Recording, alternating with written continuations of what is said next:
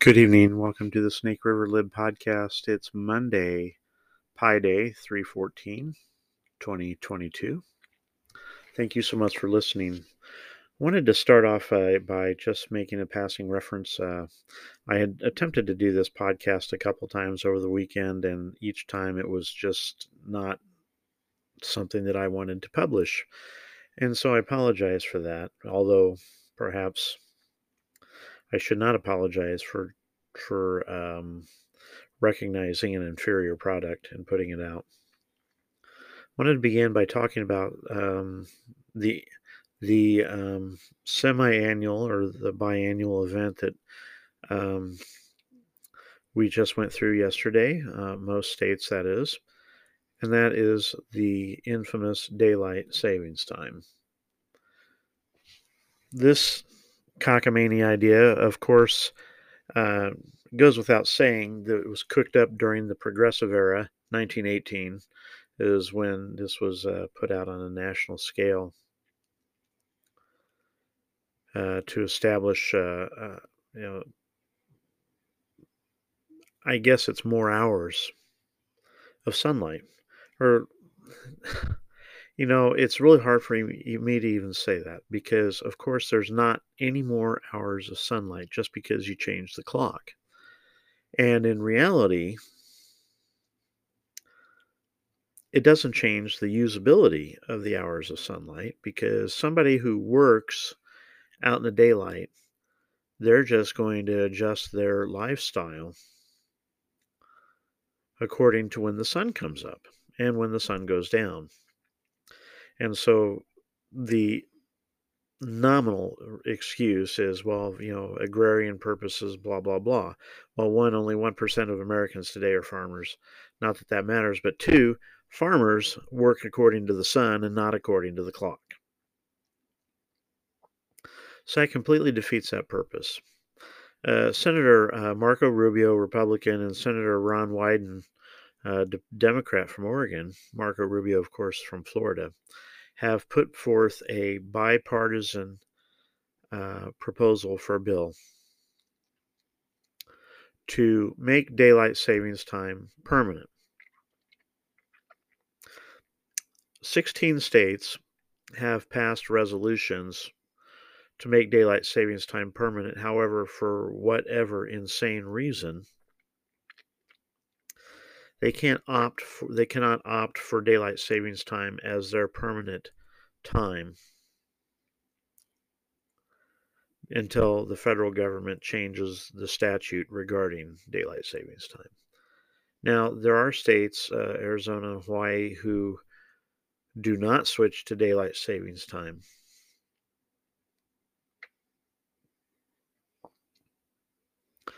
And so they stay on regular time. And if a state chose to stay on regular time, I would presume, you know, if a state voted to do that, I would presume that they would. Now, majority of Americans would prefer to eliminate the time change. There have been studies that have demonstrated that there's an increase of accidents, there's an increase of workplace injuries, car accidents, and workplace injuries as a result of the spring time change, in particular, losing an hour of sleep, as well as um, the time it takes to essentially recover from that. There have been numerous studies done regarding this, and and and lives are lost because of this time change. I personally, of course, think it's a dumb idea to change the clock. Uh, I think that it, uh, it's one of those many issues from the progressive era that really just needs to be thrown out with the trash. Where's Dr. Fauci? Hmm. Since the war started, um, we haven't seen Fauci on TV anymore very much. Perhaps he's there occasionally, but um, they've got a bigger thing now. They're they're banging the drums of war. Um, Joe Biden has come out and just uh, again reiterated a lie um, that he has repeated several times during the course of his year and change in office, in that when they took over January 20th, 2021, there had been no preparation uh, for distribution of the vaccine. Now, first of all, let's remember that President Trump had purchased over 400 million doses of the vaccine, pre purchased. But what we can't forget about is the fact that states likely, uh, after the FDA approved it, slow rolled the rollout of the vaccine, especially blue states, to try to pass the credit to Biden as much as possible. If, in fact, the FDA itself slow rolled its approval until after the election. But at the time Joe Biden was inaugurated as president, 1 million people a day were getting the dose, the vaccine.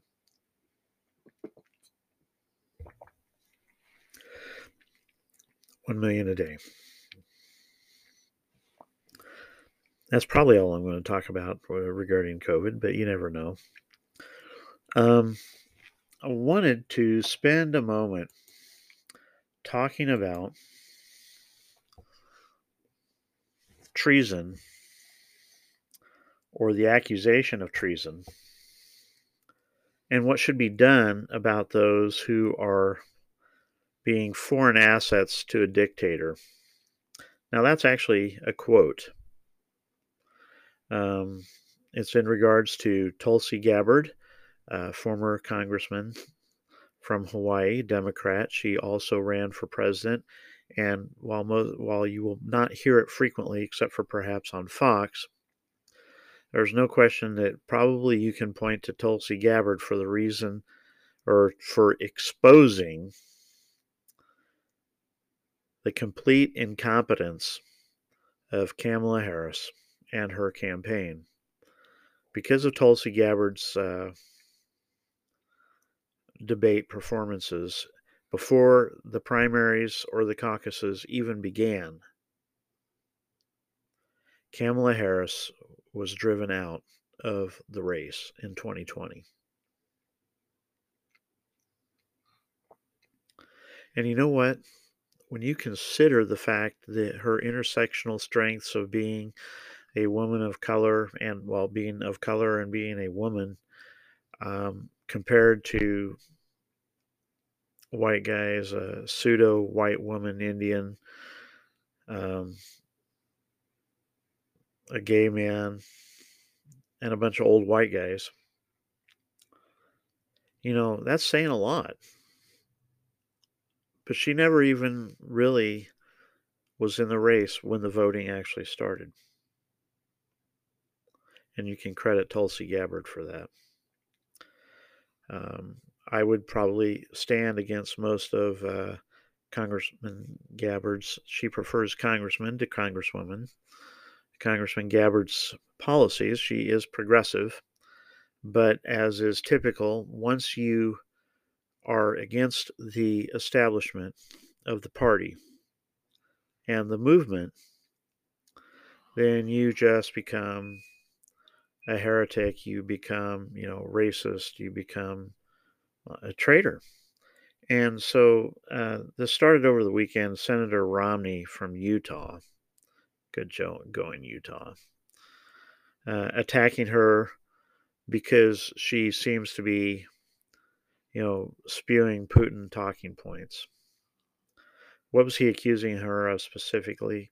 Was that she was identifying the fact that there are a number of virology labs in Ukraine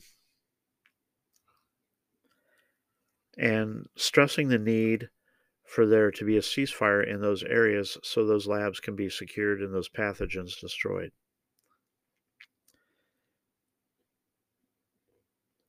U.S. funded or partially funded virology labs. How about that? Wonder if there should be some investigations into that. And so, of course, uh, Romney attacked, and Tulsi Gabbard said, "Well, bring it on. Let's investigate. Let's see who's right." And she actually had some um, reported statistics to to back up her part.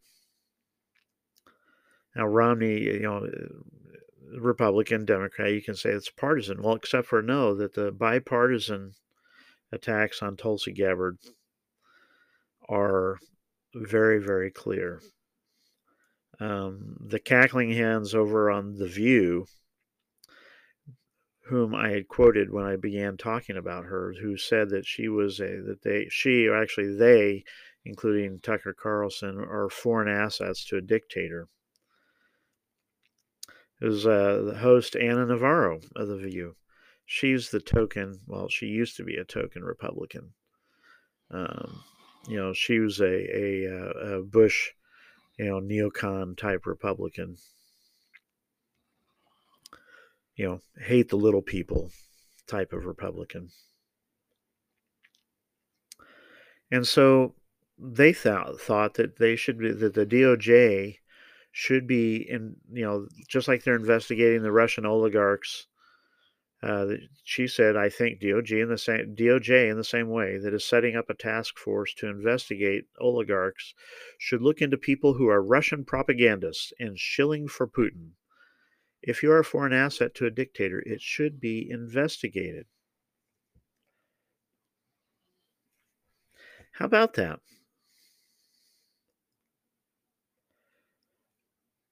Adam Kinzinger, who of course is on the January 6th commission, he has an R next to his name, but he's not appointed by the Republicans, by the minority. He was appointed by the Speaker, said that she was traitorous. And they need to be investigated. Now, what does that sound like?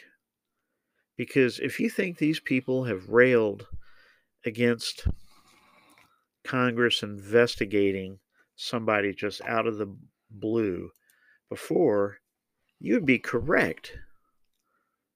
They call it McCarthyism. Now, personally, I, I hate the term McCarthyism because McCarthy, one, was not part of the House Un American Activities Committee, which is usually associated, the actions of that committee are usually what's associated with McCarthyism. But more importantly, McCarthy simply was pointing out that there were security risks working for the federal government. But now you have people that are calling out Americans who are speaking out against the possibility of the United States becoming embroiled into a war with uh, either through a NATO country uh, with Putin going nuts or or by shipping uh, working with uh, to to drive Russia out of Ukraine. I would say that Putin could make a case before a world court that the United States and the European Union sending arms to Ukraine is tantamount to an act of war, and it, he would not be the aggressor but simply responding to it. I, that does not make me a Putin apologist.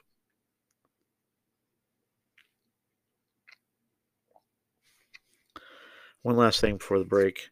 Um, Joe Manchin today announced that he would not support um, President Biden's nominee to the Federal Reserve. Uh, she has too much of a past, and of course, much of her past has to do with killing the oil business because I, um, the oil businesses and oil and fossil fuel, I should say, um, either through uh, regulations or regulations of banks, you know, cutting the cutting the, the flow of money off to these corporations, and we'll talk about that here after a while.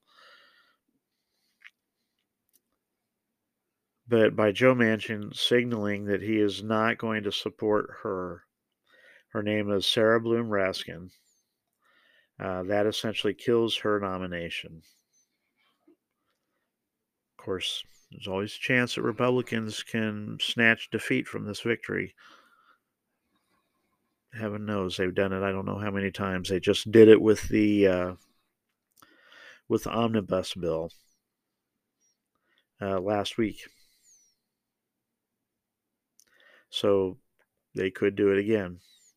But right now, at least for the moment, um, this person who wanted to kill the energy lifeblood of this nation seems to be uh, not going to be able to be nominated. And I'll be right back. Welcome back to the Lib. Thank you so much for listening. I wanted to talk about uh, inflation for just a moment. Right now, of course, uh, they are trying to blame the inflation on Putin and on Russia's attack of Ukraine. And of course, what that does to the oil markets, there's no question that that inflation is there. However, I'd say we're truly not feeling, we're, we're feeling the shock of it in the immediate price increases at the pump. But we've had a year of significant price increases in the cost of pretty much doing everything that you have to do to live food, shelter, energy, um, cars, everything. In fact, inflation is outstripping wage increases, and we're going to talk about that in just a second. But to blame Putin when we are not really even in the position of feeling that effect yet. So we've been for over a year now where no leases have been let out. And because of that, oil companies have to look at what they've got on stock and what they've got coming. And they have to say, we don't know when or if we're going to get any more. And they have to think long term for their for their company.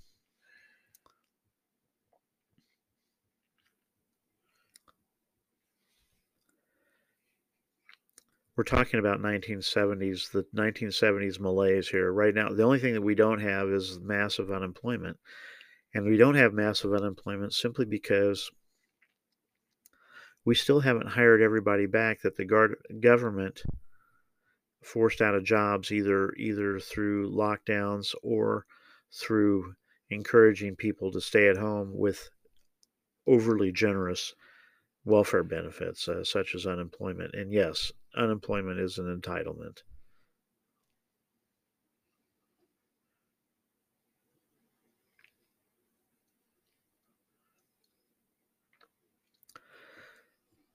So the shock at the pump that we're currently feeling, yes, but much longer term, you're going to see because of the significant increase in the price of oil, which has gone from 40 to 50 dollars a barrel when President Biden assumed office to over 110 120 dollars a barrel and if anything drastic should happen in the war you're going to see oil skyrocket but we're already talking about a, a, a triple increase of the cost of oil and that's we're not seeing that kind of an increase yet at the pump but we will. The goods in this country regardless of where they're made moves with fossil fuel. Trucks, trains, and because there's not a train station at every Walmart or Target or big mm-hmm. box store of your choosing.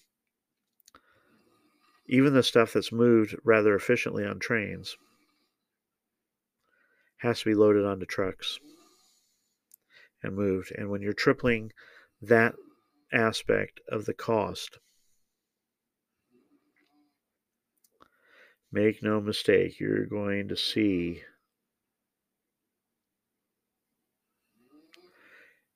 increases in the future. We've gone from transitory to temporary to supply chain issue to now it's Putin you know, and again, you you know, the war started what three weeks ago.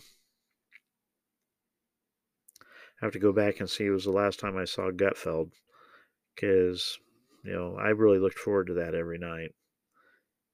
And now it's uh, not on because they have an extra hour of the news,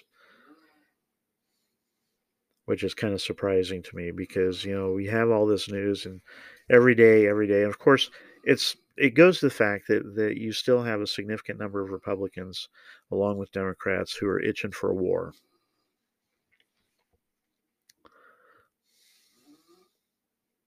Biden loves the fact that, that COVID's not on anymore because things were really getting ugly for the uh,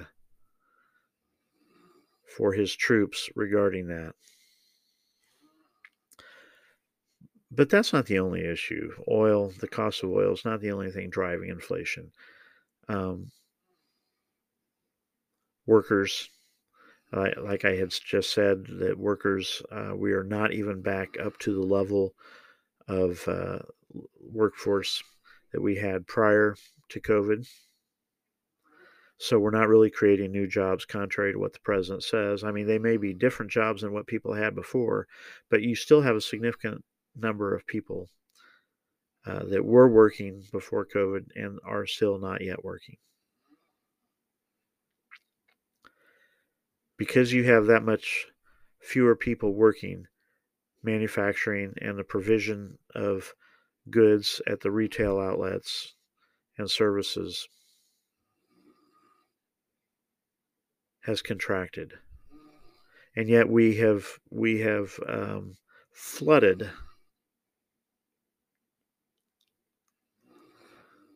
the monetary system with cheap, easy money, but chasing too few goods and services. This is Econ 101, or at least it's Econ 101 for people who've actually taken it, unlike hashtag AOC, who has an econ degree and can't understand this.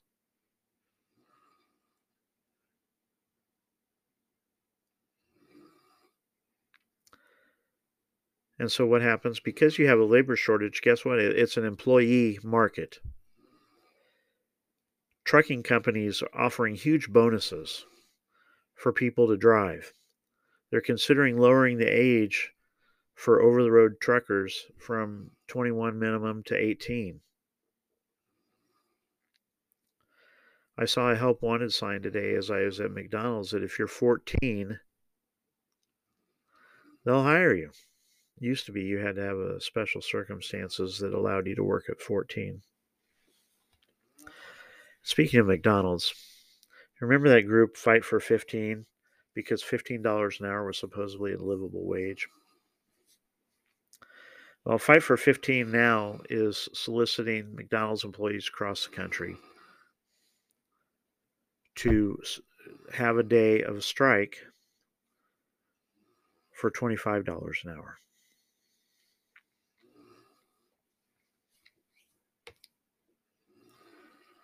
So fight for 25. Wages going up. What is that going to do for the cost of goods and services on top of the fuel? I mean, you're already having to pay drivers more because there's not enough drivers. And so they're driving to the max 10 hours a day. They're getting bonuses for being hired, simply for being hired, and they're getting paid more per mile. And then there's fuel costs.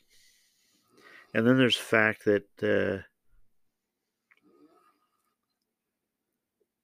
vehicle costs are out of this route, out of out of out of this world. Everything costs more to deliver goods and services.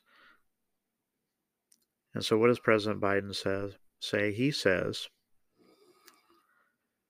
not wages, but you have to cut costs. Having worked at managed a restaurant, you know, we had one third of labor costs, we had one third of the food cost, and then the other third was was uh, overhead and profit.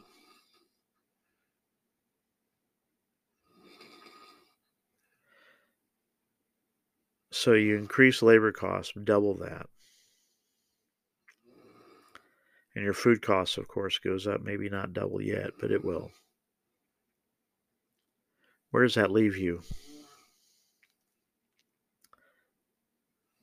the menu that people can't afford. But no worries. All of these things contribute to inflation, but it comes back down to the fact that, you know, again, we do not have as many people working yet as were working prior prior to COVID. Wages were going up faster then because of the shortage of, of workers, faster than inflation. And then COVID came along, and Democrats were in control of Congress, wanted to spend a bunch of money. President Trump wanting to, thinking that this could help him, wanted to spend a bunch of money, so they opened the floodgates.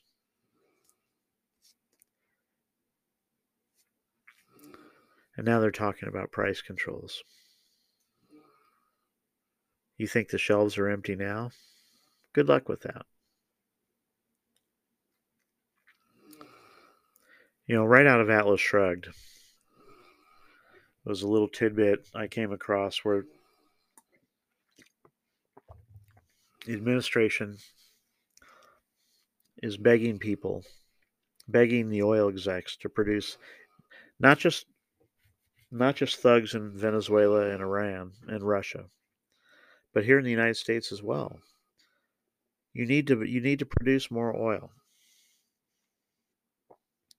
And this is what I was talking about previously. I just gave a glimpse of that. With only a finite amount of leases available, they're going to take their time to make sure that their companies are in it for the long haul. They're not going to rush out and develop all these leases and produce today and cease to exist tomorrow. This is the classic progressive mantra. Or as Lord Maynard Keynes would say, the, the economist who was the father of big government spending, we'll all be dead anyway you know, by the time the bill comes due.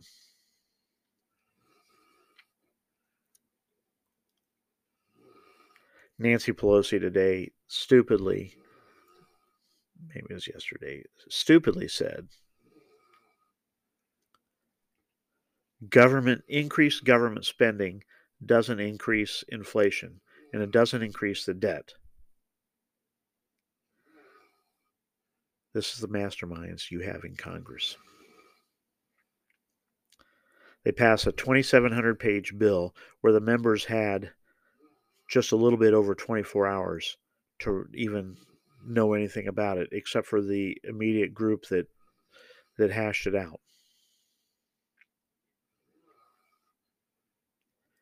Republicans in the House signed off on that. Not a majority. I mean, there were only 20 some odd Republicans in the House voted for that monstrosity.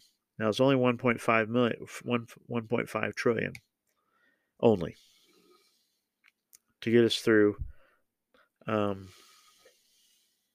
September.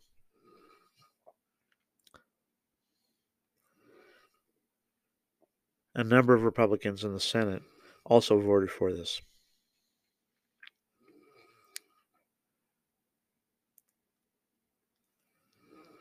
It's a bipartisan problem.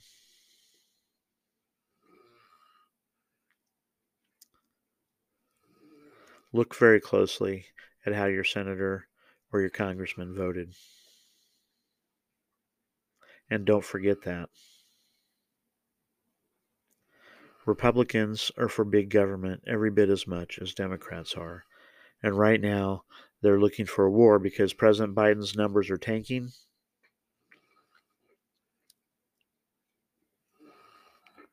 And they know that nothing boosts numbers like a war.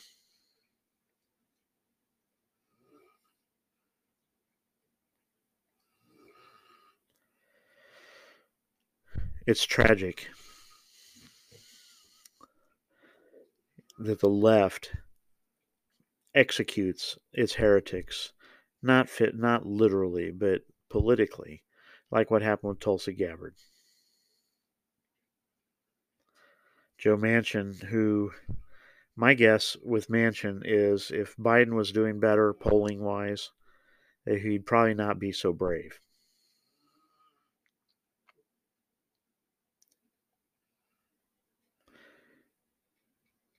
And cross his party. Right now, it's very popular for a Democrat in Manchin's position to essentially side with Republicans. What's not popular is what Tulsi Gabbard's doing, what a handful of Republicans in the House and Senate are doing, which are asking serious questions about why this incessant drumming for war. And why is it that the federal government considers anybody who questions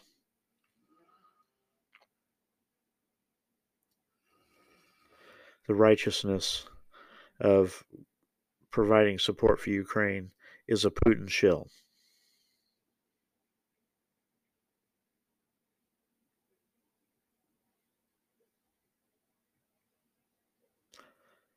You want to know who Putin shills are? Who do you think funds millions and tens of millions of dollars to promote the climate change debacle? Because it shuts down oil production in the United States. If you said it was Putin, then go to the head of the class. Because Russians are. You want Russian collusion? Look and see the green groups that Russians are supporting through their banks. Okay, through their banks, not the government, but who controls the banks in Russia?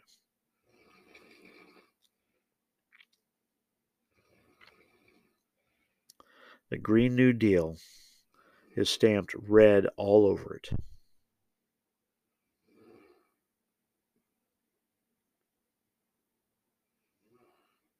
And now Iran that just lobbed some missiles at us at our consulate in Iraq. We're apparently very close to uh, a new Iran deal, which will not be uh, ratified by the Senate, contrary to the Constitution. Guess who's brokering that deal? Vlad, Vladimir Putin. Not directly, his people. The Russians do you think they're brokering a deal that's going to be favorable to the United States? No.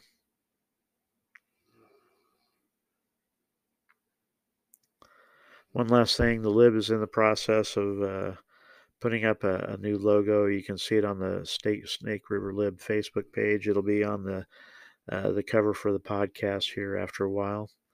Let me know what you think of the logo. It's a little bit different. Uh, I will say I'm proud to display it. It was uh, some artwork done by a family member. Um, I love the colors. I did have a hand in the cover colors, but I'm actually quite fond of it. And if you don't like it, well, you can let me know that too. I don't mind. I'll tell you to mind your business. Right? The Biden tax which is inflation, is hurting Americans, poor Americans, the most. But it will soon affect, well, it already is affecting everybody.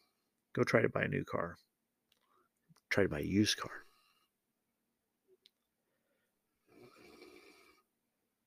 It's the Snake River Lib. Have a good night.